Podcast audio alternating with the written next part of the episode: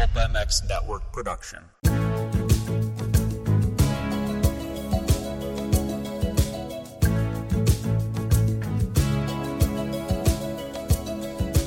A new view from inside the truck. X-racer to racer and eye to eye. A casual look into the personalities of the sport and an experienced perspective into the action from week to week. It's Jason Thomas's Industry Seating, presented by Pirelli Tires and brought to you by Blendzall and Fly Racing.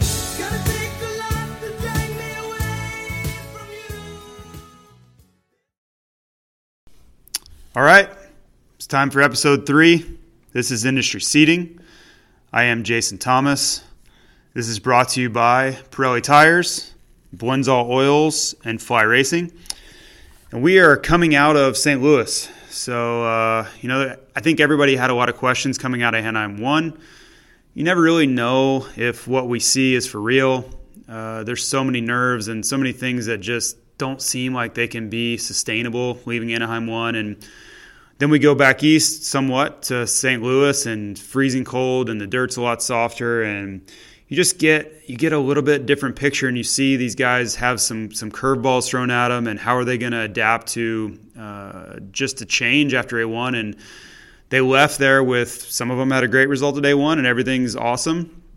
Some of them didn't. Some of them had a lot of adversity they had to overcome, and and honestly take a look in the mirror and face some adversity and, and figure it out before they went into round two. So I always love to watch the riders have to respond and figure things out both with themselves and the bike. And uh, there's a lot to be said for guys bouncing back and uh, all the process that goes into that. So, you know, the the guys that basically won, figure literally and figuratively, a one, you know, Justin Barcia, and in the 250 class, Justin Cooper. I'm sure they had a great week. they probably went to dinner and you know celebrating, and and spirits were high and then going into St. Louis, you know, Saturday, you kind of start over, and, and A1 almost doesn't matter.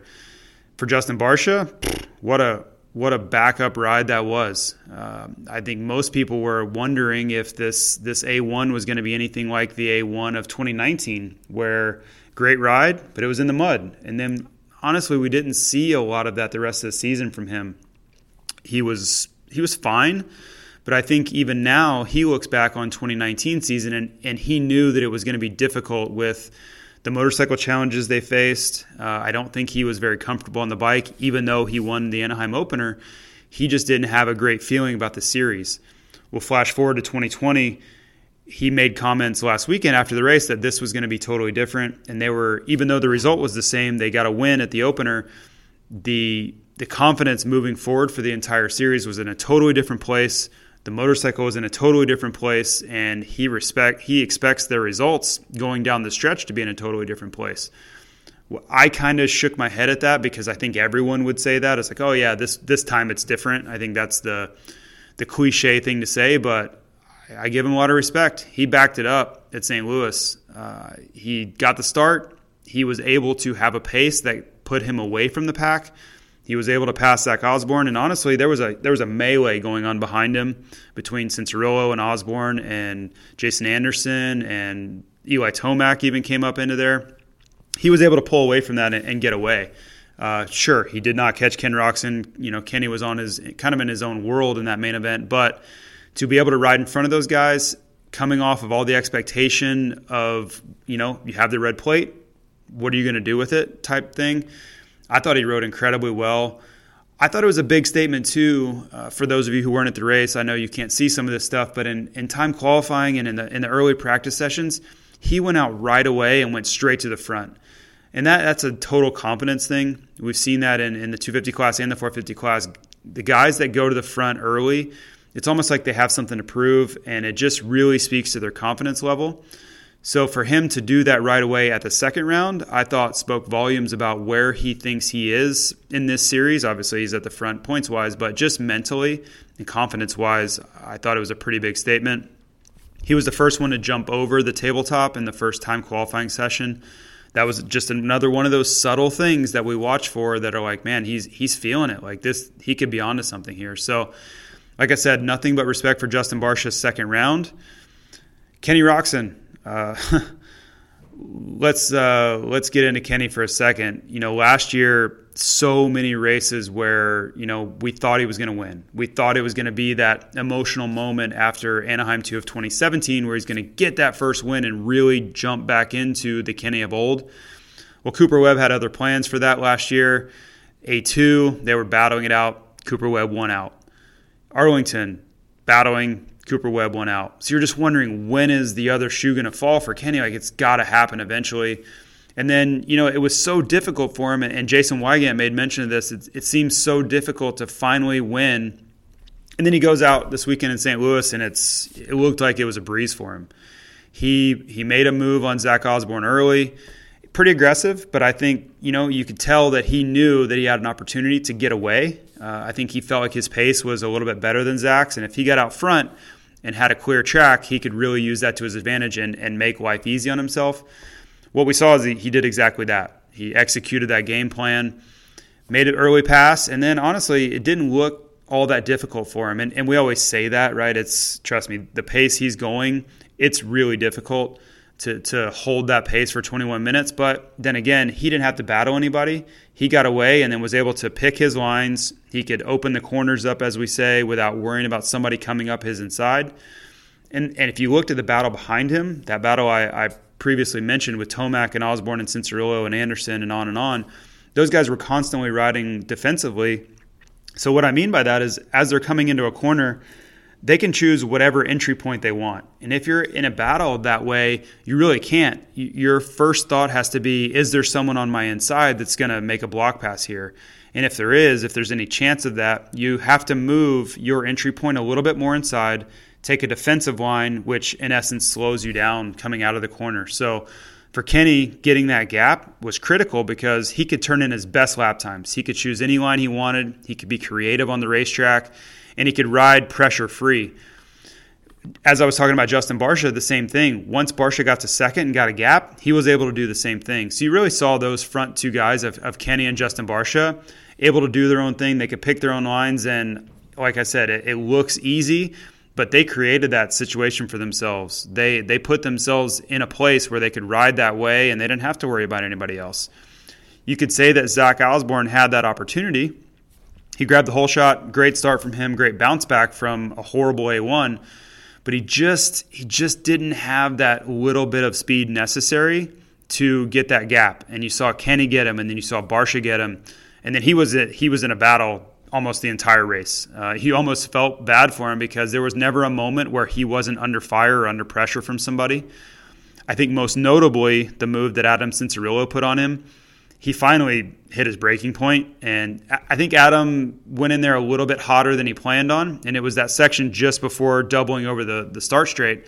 Adam came in there and put a pretty nasty block pass on him, and uh, I think Zach just he lost his temper a little bit and finally had enough. And you saw him immediately strike back and, and I don't want to say go for the kill, but he certainly went in there to make contact and, and make a point. And you know the history that Adam and Zach have had going back to their 250 days.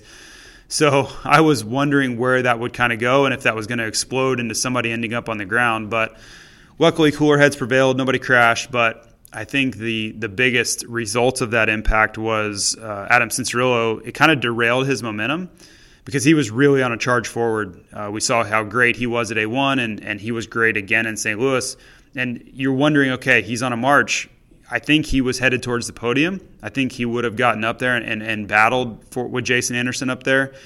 But that really pushed him back, and he kind of never regained that fire. Uh, he was able to sustain where he was. You know, he, he did a great job of holding off Eli Tomac most of the race, but he just kind of lost that charge forward that he had and then, of course, we saw Adam have a just silly tip over on the last lap, which cost him a couple spots. But just for going back to Zach Osborne, I thought he had a great opportunity to, you know, get on that podium, and you, you wonder you wonder how much of a residual impact his uh, his flu had from a one. We saw Cooper Webb was nowhere near ready yet. You know, he, he suffered all day and all night. Zach was certainly better. I spoke with him a little bit on Saturday and, and going into the race, and he was certainly better. But it takes a it takes a while to get back to your your you know peak fitness level after an illness like that. You know, especially when you push your body to the limit as he was in the main event, I don't think he was all the way back yet. So we'll, we'll watch for him to see if that comes back even more for A2. I think the most critical thing, and this is going to be a recurring theme, the most critical aspect of that for Zach is continuing to put himself at the front.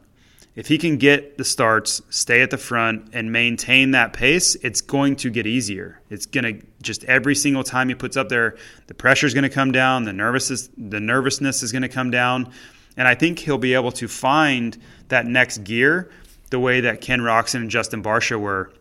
Because if you watch those two, they kind of had this been there, done that vibe to them when they got the good starts uh, at both rounds so far.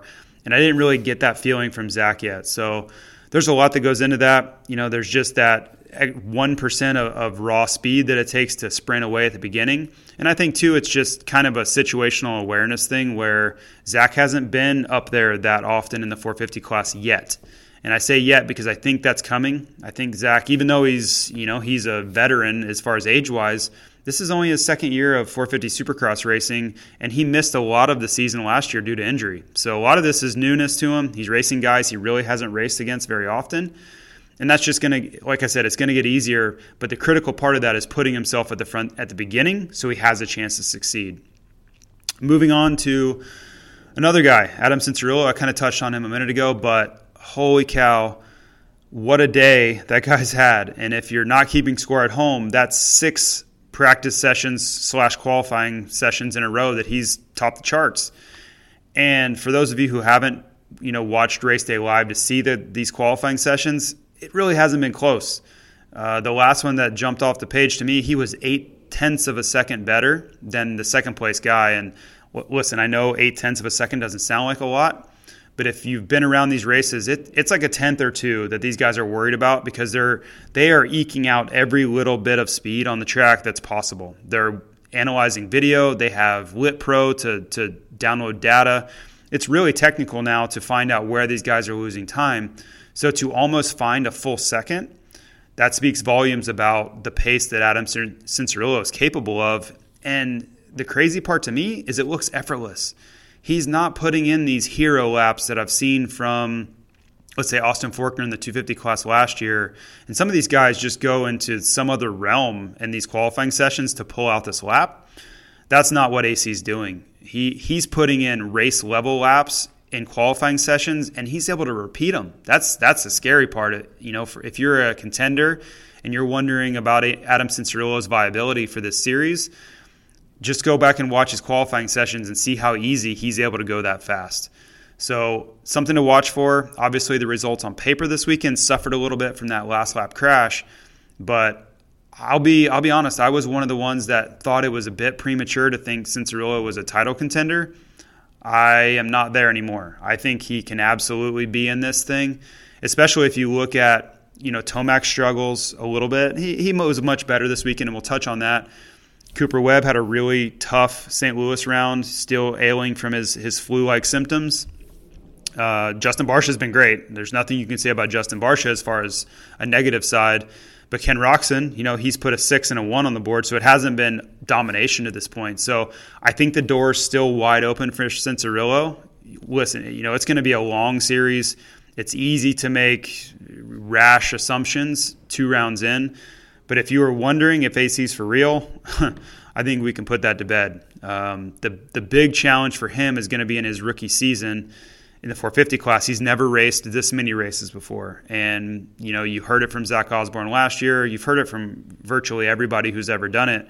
Your first season of 450 racing, where you go 17 rounds out of 18 weekends it's tough. It wears on these guys. The travel, uh, you just get fatigued. So that's going to be something we have to watch for down the stretch with Adam too. Is can he keep this elite level of intensity where he just has a speed edge?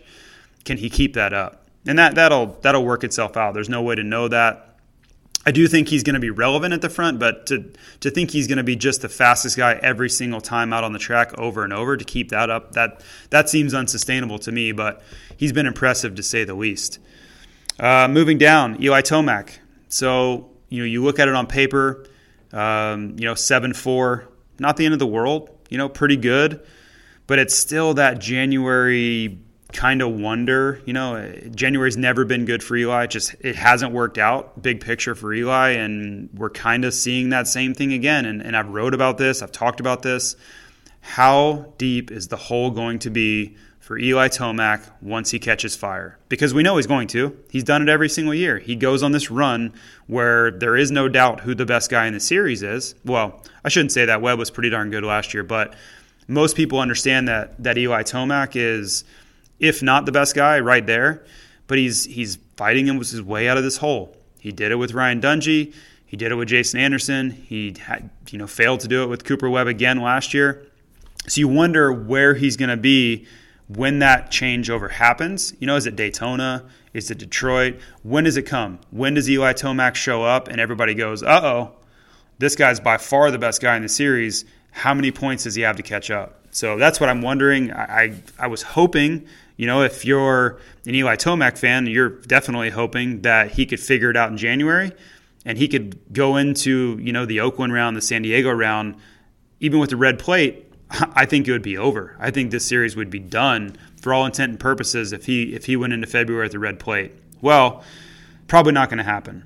Uh, he's seven and four. He's given up a ton of points to Barcia already unless he can reel off a couple wins here, we're probably going to be facing that same situation where he's down and looking up and, and has to reel off a bunch of wins. I will say the upside for him is that his big contenders, you know, Cooper Webb, uh, Ken Roczen, I think those would probably be your number, your one and your number two for guys he's most concerned about going into this series. They haven't dominated.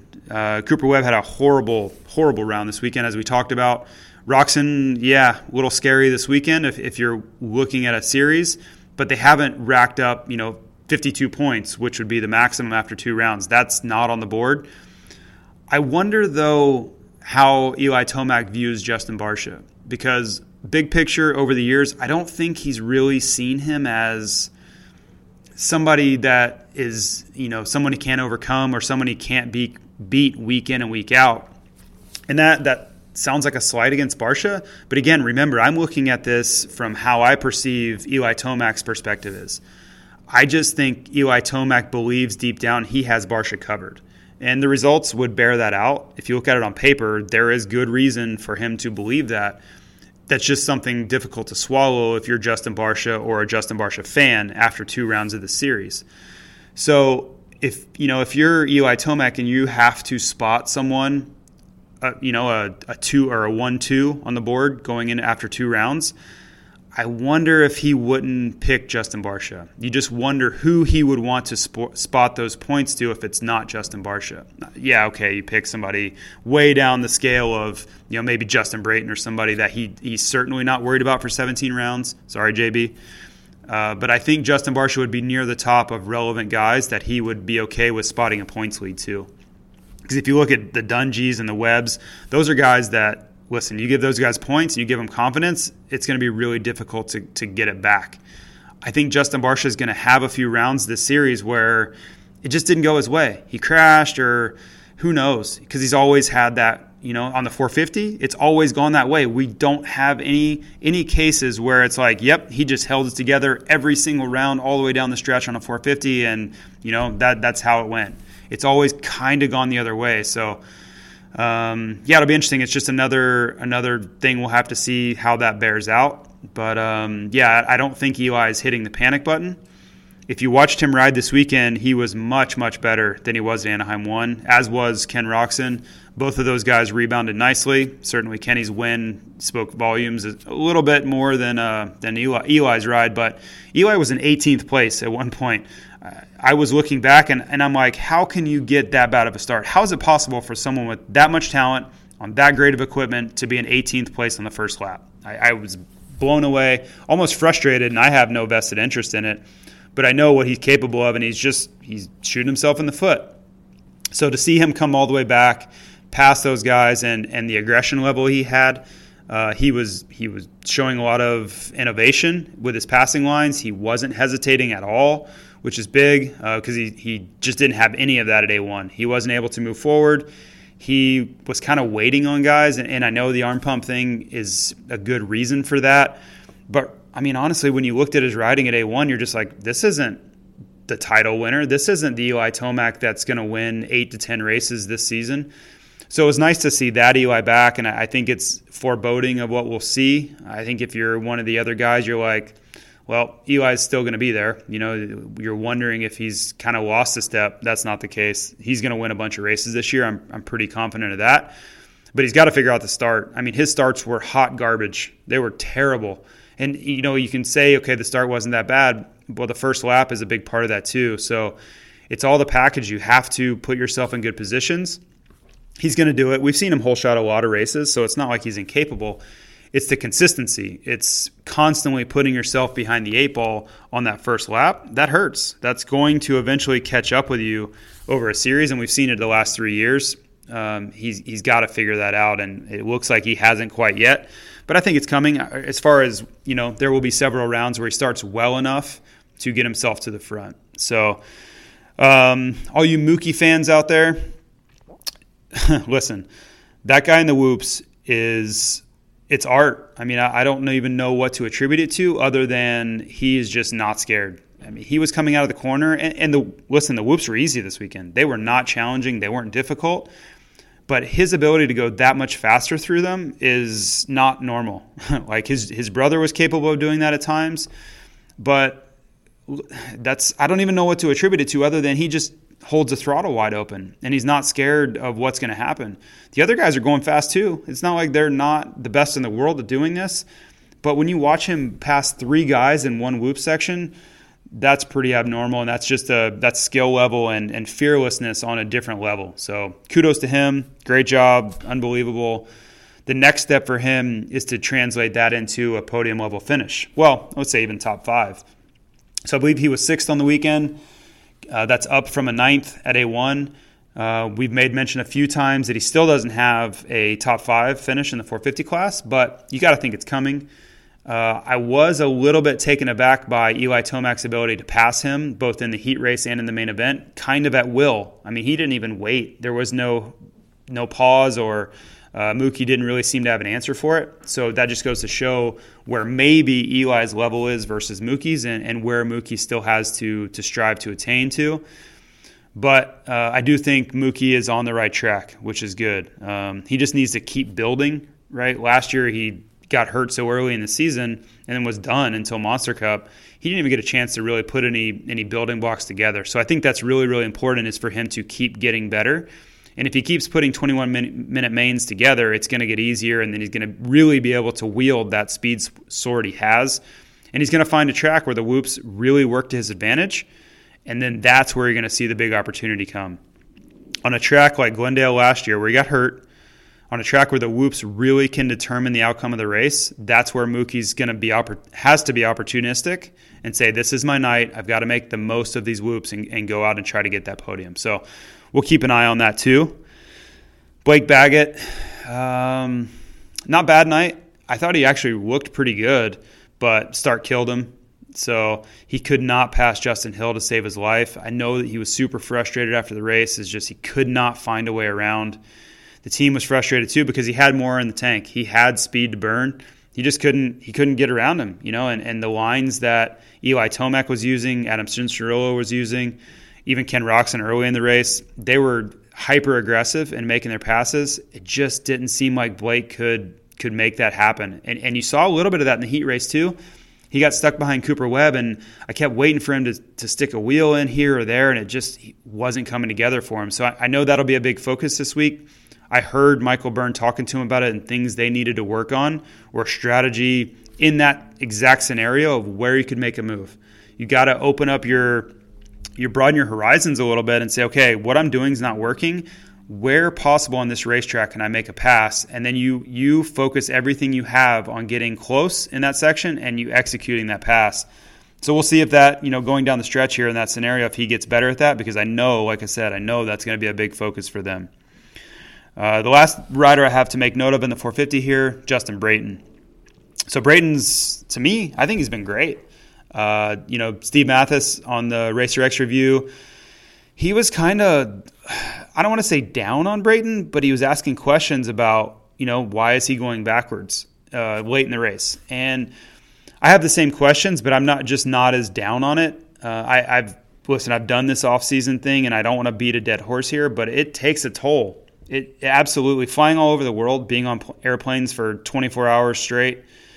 There's no way to maintain the top level fitness that you that you would want doing that much traveling and that much racing. You can't do it. And and for uh, you know, case in point, look at the schedule that Aldon Baker asks of his guys. No racing. We're gonna okay, you can race Monster Cup or whatever, but we're done. Once November one hits, we're not flying anywhere. We're not going anywhere. We're not racing. We're going to put everything we have into our training so that we're strong for 21 minutes. And it pays dividends. We, we've seen it year in and year out. That's that's what they do. That's why they do it, and it works. So for Justin Brayton, you're coming off a you know a few hundred grand in this off season. I think there's a price to pay for that. I know I felt it in my own racing, and I think we're seeing that bear out with Justin Brayton. He's sharp, like his qualifying's good, his starts are good, his speed's good, but late in the race, I think he suffers a little bit because he wasn't able to maintain all those training days in the off season. The other variable there, where does the age play in? You know, he's 35 years old. Your body's you know it's it's more difficult to stay that strong at that age. I mean it's just fact. It's not his fault. And and i'm not even saying that's a factor right now. I don't know. There's no way to prove it but it certainly has to be brought up as if you're not able to maintain that elite level heart rate and, and intensity all the way to the end. Where does age factor in? It certainly has been a factor for chad reed in the last couple years. I think everybody would admit that. So is it a factor for brayton yet? I don't know. He's three years younger than chad. We'll see. Um, but yeah, it's it's something that needs to be brought up anyway. So I want to take a second to uh, to mention our sponsors here. I, I mentioned Pirelli tires. We're gonna do uh, we're gonna do some email reads here pretty soon. We're gonna give away a set of Pirelli tires to uh, honestly just my choice. What I think the best email was. Uh, listen, go look at the the tires out there worldwide in MXGP. Pirelli dominates. They absolutely do, and that's there.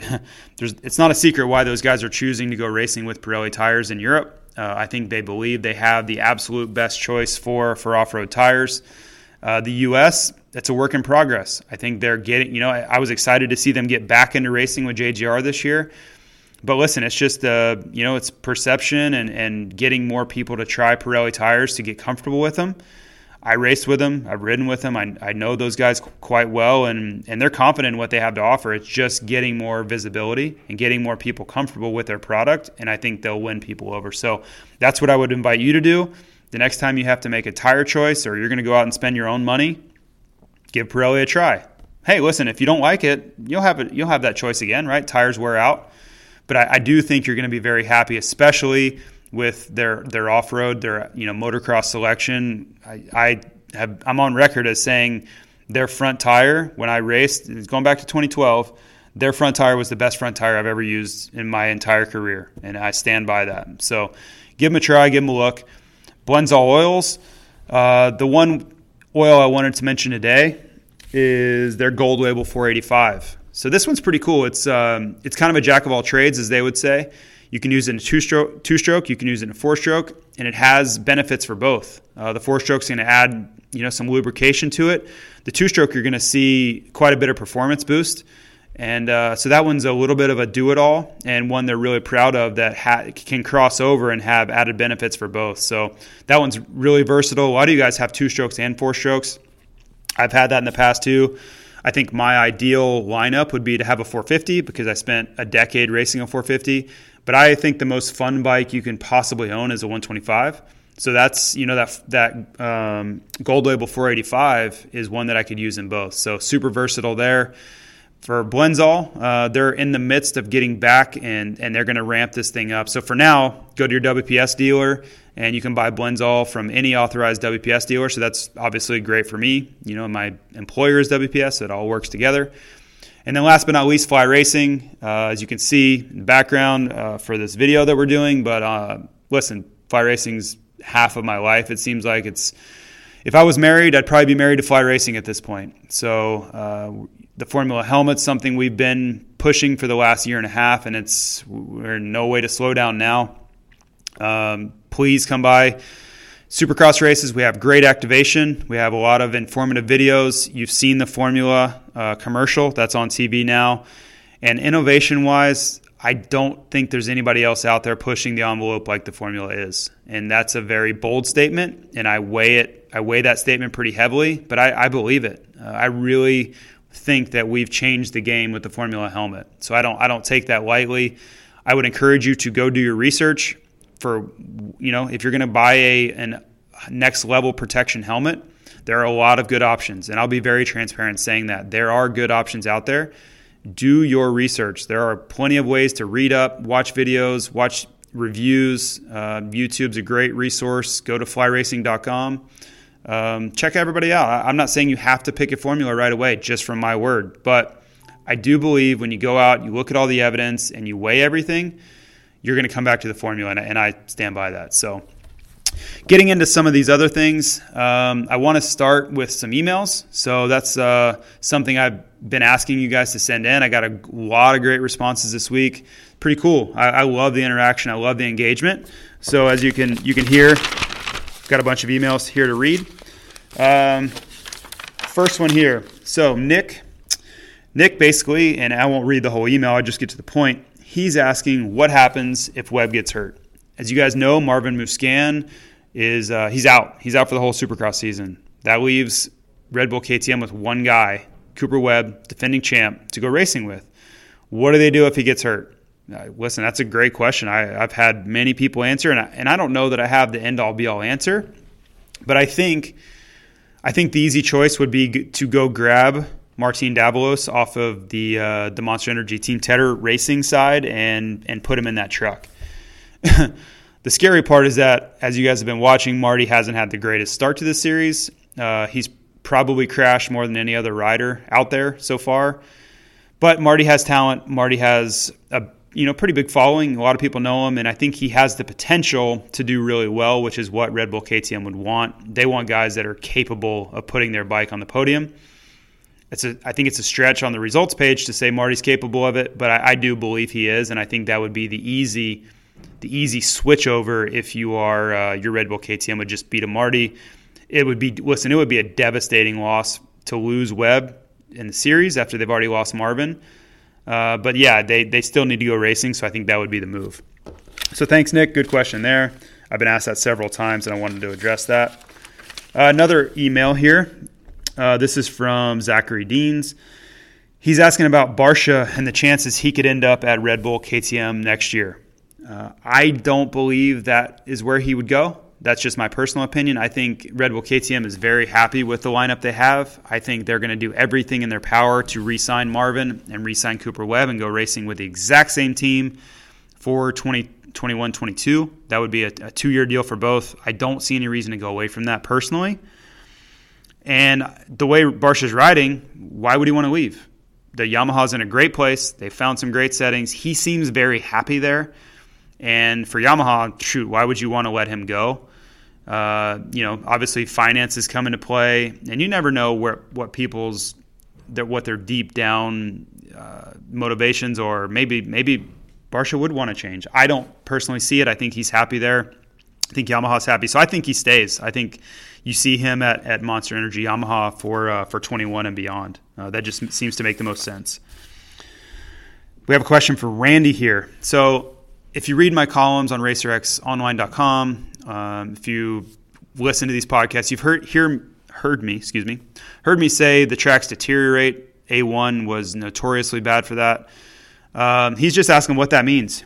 He's uh, you know just a normal rider. Um, he hears these terms cupped out, whoops, square edge bumps, uh, rice holes, which is a hangtown thing, and he's always wondered what that means, or he wanted that expanded upon. So uh, yeah, to, to, so to me, it's just common knowledge, right? I talked to Chris Kiefer or Steve Matthes, and that's just uh, the lingo. That's like breathing. We've been around this our whole life, so I always have to take a step back and remember that you know there are new people to the sport. There are new fans every day.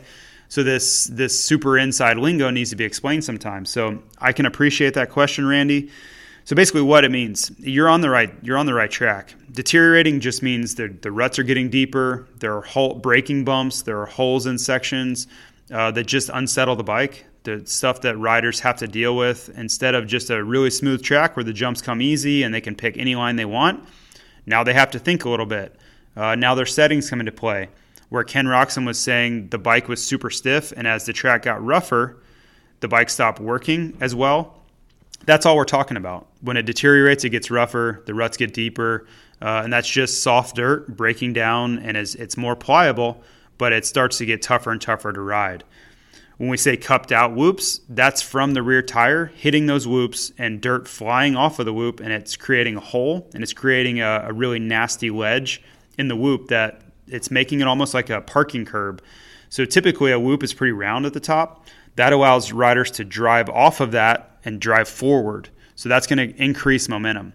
Well, as a whoop gets cupped out, as we would say, that ledge becomes sharper and it almost becomes inverted back towards the rider.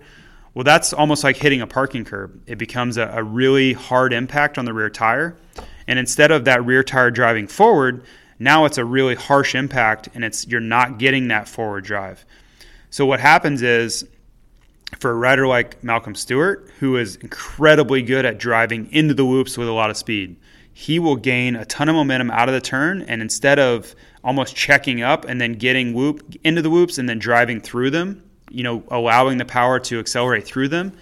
He's more of the type of rider that gets his speed before the whoops and then allows himself to just continue on with that momentum. So his style really pays off when the whoops become difficult because that forward drive is so much tougher to, to get. You know, when that roundness of the whoop goes away, the rear tire is not able to drive forward. It's more of just a, a hard impact. So, so Mookie Stewart is is his style really becomes more valuable and he you'll see that I think as the series goes on where he's able to just blow by guys especially early in the whoops because he builds his momentum up earlier. So that's some high level talk and but it is it's really really applicable to the racing because different styles pay off and you saw Mookie just blow by those guys in the whoops this weekend. Those guys are kind of getting into the whoops and then trying to accelerate through them where Malcolm was coming in five miles an hour faster, and then that allowed him to just be that be going that much faster in the middle of them than they could. So great question there. To me, you know, it, it seems basic for guys that have been racing at a high level their whole life, but I think it's really, really important to uh, to explain some of that stuff. Will Dixon asks um, for this is a great question actually for fly racing gear. Uh, he has worn Lite Hydrogen uh, for the past few years. That's actually what I wear as well. He wants to check out the Evo stuff, and if, if you're uh, you've ever seen in a dealership, those are our two premium lines, Lite and Evo. But he, he's scared to, to go away from the Lite stuff because he likes it so much. So, Will, uh, in theory, they're very similar. They both utilize stretch materials. They both are more minimalistic than uh, some heavy duty stuff that you know that's out there, maybe. So they're they're really trying to accomplish the same things. The big difference you're going to see with Evo is it has DST, which is durable stretch technology. So it is going to be a little bit thicker material. It's built out of a it, it's in a hex based material. Um, we still have a it's a still super lightweight material, but it is a little tiny bit heavier than the light, and I think your durability is going to go up just a tiny bit on on the Evo as well. So same concept, same you know, customer. That's what we're going after the same guy that wants that stretch material. But I think your Evo DST is maybe built to last uh, or just built a little bit tougher than the light is. The light is so minimalist. We're, we're really trying to get every ounce of the, out of that gear that we can weight wise. So check them both out. I don't think you you can go wrong though with the Evo if you want to try it. Uh, Tim Costers writes in. Uh, he has a, a couple questions based on uh, the first round. And Carson Brown made mention in a vlog that uh, he prefers to be in Heat 2 versus Heat 1 because the track is a little less wet from overwatering and he just feels like the dirt's a little bit more consistent and he can ride a little bit harder. I haven't ever been asked that, but it's certainly something that it's very relevant. It's something that riders often look at, especially the 250s, as uh, Tim's mentioning here. So yes, this past weekend in, in, St. Louis, not a big deal because they didn't really water the track so much. But a, an outdoor track like Anaheim, Vegas especially, Vegas is notorious for this. Tampa could be one. Uh, but any of the tracks that are outdoors where they're worried about traction because of uh, you know the sun beating down on it all day, the first heat race at night is always going to be slippery. there's just only so much they can do with applying a bunch of water to make it not slippery. It's just a part of life. The challenging thing is is that your tire selection is going to be based on a hard pack surface because the the base underneath that you know track watering is really hard pack. So you don't you're almost looking for a compromise, but you kind of can't. You have to go with that hard slippery base tire. Um, but then you're just suffering in the first lap or two on a on a watered track. So I can absolutely uh, relate to what Carson's mentioning that he prefers heat number two because the track is perfect. It's got lines worked into it. But yeah, we've all been there. Uh, yeah, I can remember going back. Let's go back to 2010. That's 10 years ago. Holy crap! But Vegas 2010 and the heat races, even in the 450 heat races, were so damn muddy. I remember landing off triples with both feet out, just trying to you know stop from sliding around in the mud and just not crash. So it's certainly relevant. It wasn't so much as St. Louis. A1, A2 will be exactly the same thing. So watch for those guys in the heat race. The first 250 heat race at A2, slipping and sliding all over the place, and it's it's tough because you're trying to go as fast as you can.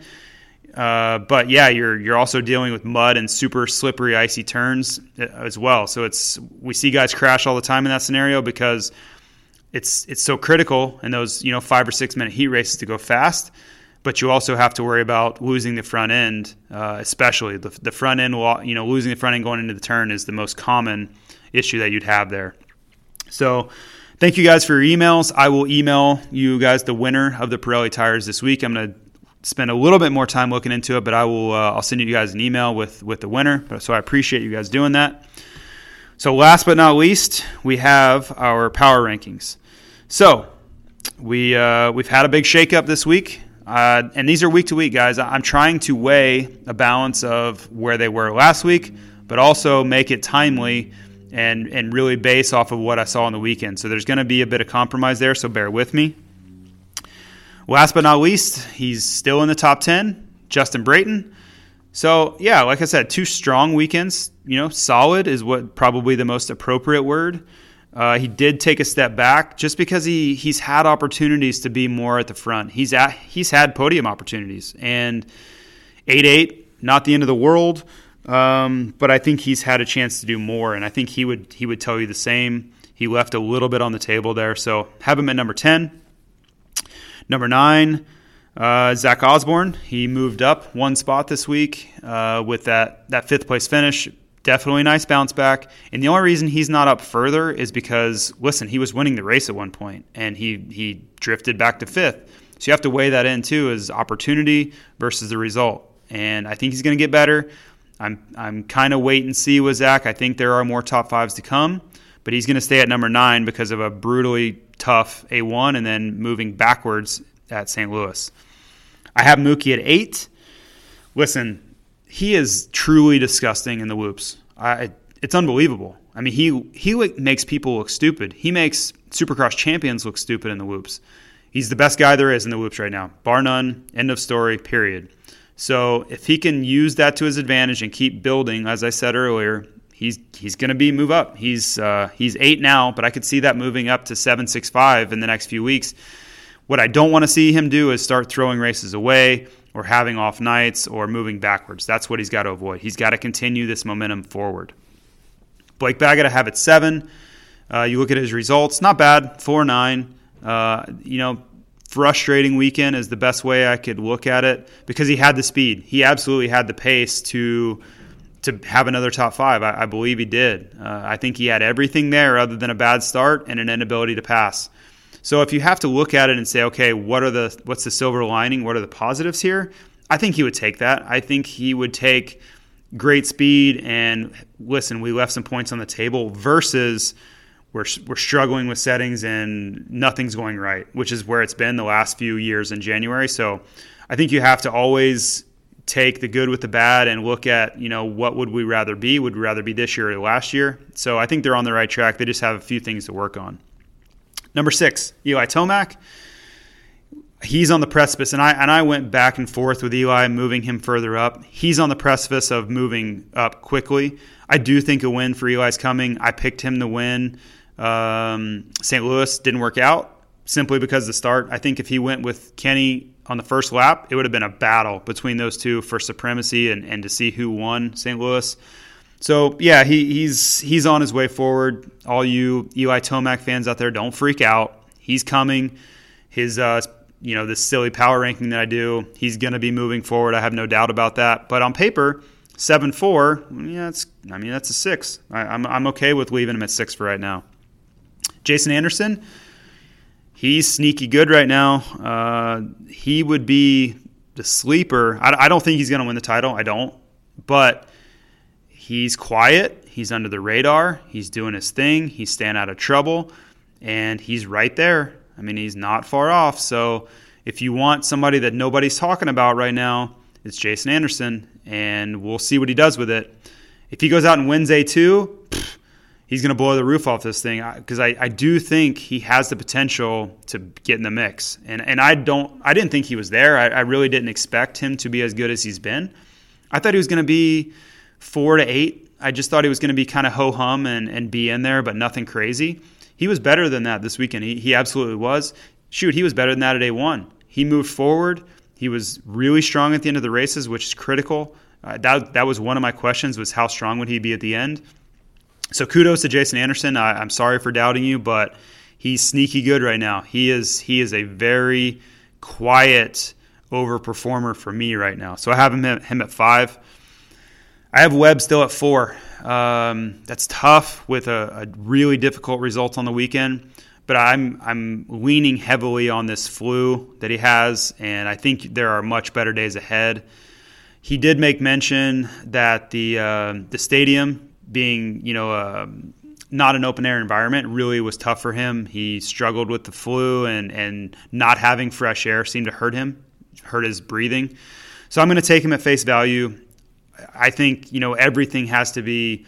Um, they got to do everything they can to get him well this week, and I'm sure they are already. I, there's only so much you can do, but that's so critical. You saw how tough it is for him to ride sick because he didn't look like himself at all out there. I mean, he he wasn't even in the battle at all. I mean, those guys rode away from him. So I'm going to leave him at four because I, am I think he's much better than what we saw. I have AC at three, and I, and I really battled with where to put AC here. But listen, he's been the fastest guy six qualifying sessions in a row, six times. That I don't know that that's ever happened. Uh, it's and he's doing it as I opened this podcast with. He's doing it effortlessly, and he's I, and it's really not close. Eight tenths of a second's a lot in this class. Um, yeah, he tipped over the last lap, which is something I was worried about as far as throwing races away. But he got up and salvaged, and he's fine. So I really like what I see from Adam Cianciarulo. I think he is going to be a title contender, um, and I think a win's coming. I, I think it's coming sooner than later. So I have him at three, and it's a really strong three for me.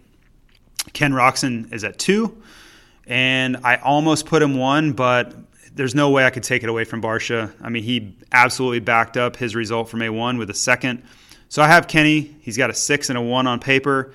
Uh, really strong. He broke through. He finally got that win after so long. He, I mean, last year was just had to be torturous for him to lose those races the way he did.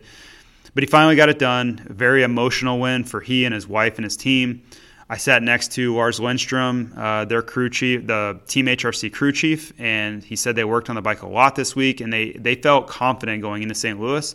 They didn't think it, you know, there was going to be any residual effects, or they didn't have any question marks. They felt great and ready to go, and and I think you saw that play out. I mean, it was a pretty pretty easy day for Kenny, all things considered. You know, you you wonder why it's so difficult to win, and then all of a sudden it's just like, yeah, that was easy so look for more of the same, I think, moving forward. I just don't know with how deep this field is if you can count on getting the start and running away every time. I think in the wins that are to come, because I do think he'll win more races, I think it's going to be more of a battle at times. He's going to have to earn it every step of the way. So we'll see how he bounces back and how he does in the, the heat of battle. If he has the ability to withstand, or excuse me, withstand an Eli Tomac barrage, right? Because I, I think he's coming. I think Cianciarulo is going to have his day. I think Cooper Webb's going to have his day. So we'll see how that all plays out. I think will be the most interesting is if Barcia gets up there because Barcia's playing for keeps. I think this is a, a new Justin Barcia we're seeing. And listen, you don't have to tell Justin Barcia when to get aggressive. And we've seen him do it with Kenny Roczen going back to 250 days. He wasn't scared to get uber aggressive with Ken Roczen. So that'll be fun to watch. Those two, I don't think there's a lot of love lost there. They just really haven't had anything to really, you know, kind of squabble about. But I think that's coming. I think those two are going to get into it at some point here, and that's going to be fun to watch. That'll be must see TV there. Last but not least, certainly not least, your number one is Justin Barcia, and he's earned it. I I don't know what else to say. I mean, you put a, a one and a two on the board, you deserve to be number one in my power ranking that no one cares about. So great job, JB. I mean, it's been a long time coming to see the level you're at now, even with an A1 win last year. I think this was the Justin Barcia everybody expected in 2013 when he won a couple races there. So he's back. The question is for how long? Can he sustain this? Can he do it down the stretch? Can he be your 2020 Monster Energy Supercross champion? I don't have an answer for you. I would say most likely not. Just, you know, I, I like to let history reflect what's going to happen in the future. I would say probably not, but yeah, I'm okay with him making me look wrong. That's what it's all about. I'm I would rather lean on things I've seen happen in the past than I would the what ifs. Um, having said that, I love watching Barcia do what he's doing. I like Justin Barcia. I remember talking to him as a kid. When I was racing, he would come watch me ride Supercross at at uh, MTF in Tallahassee. So that that I have a lot of history with him, and he's always been cool to me. So um, more power to him. I love to see more guys at the front. I love to see the parity. I love to not know who's going to win when the gate drops. So, uh, yeah, let's see more of that. Let's see, you know, let's see another winner at A2. Let's see our third winner of the season at A2. I appreciate all you people listening. Please continue to send your emails to me, jason36 at AOL.com. Let me know what I'm, you know, right on, wrong on. Ask your questions. I want to thank the sponsors again, Pirelli, Blendzall, and Fly Racing and uh, we will talk to you in a week. Thanks, everybody.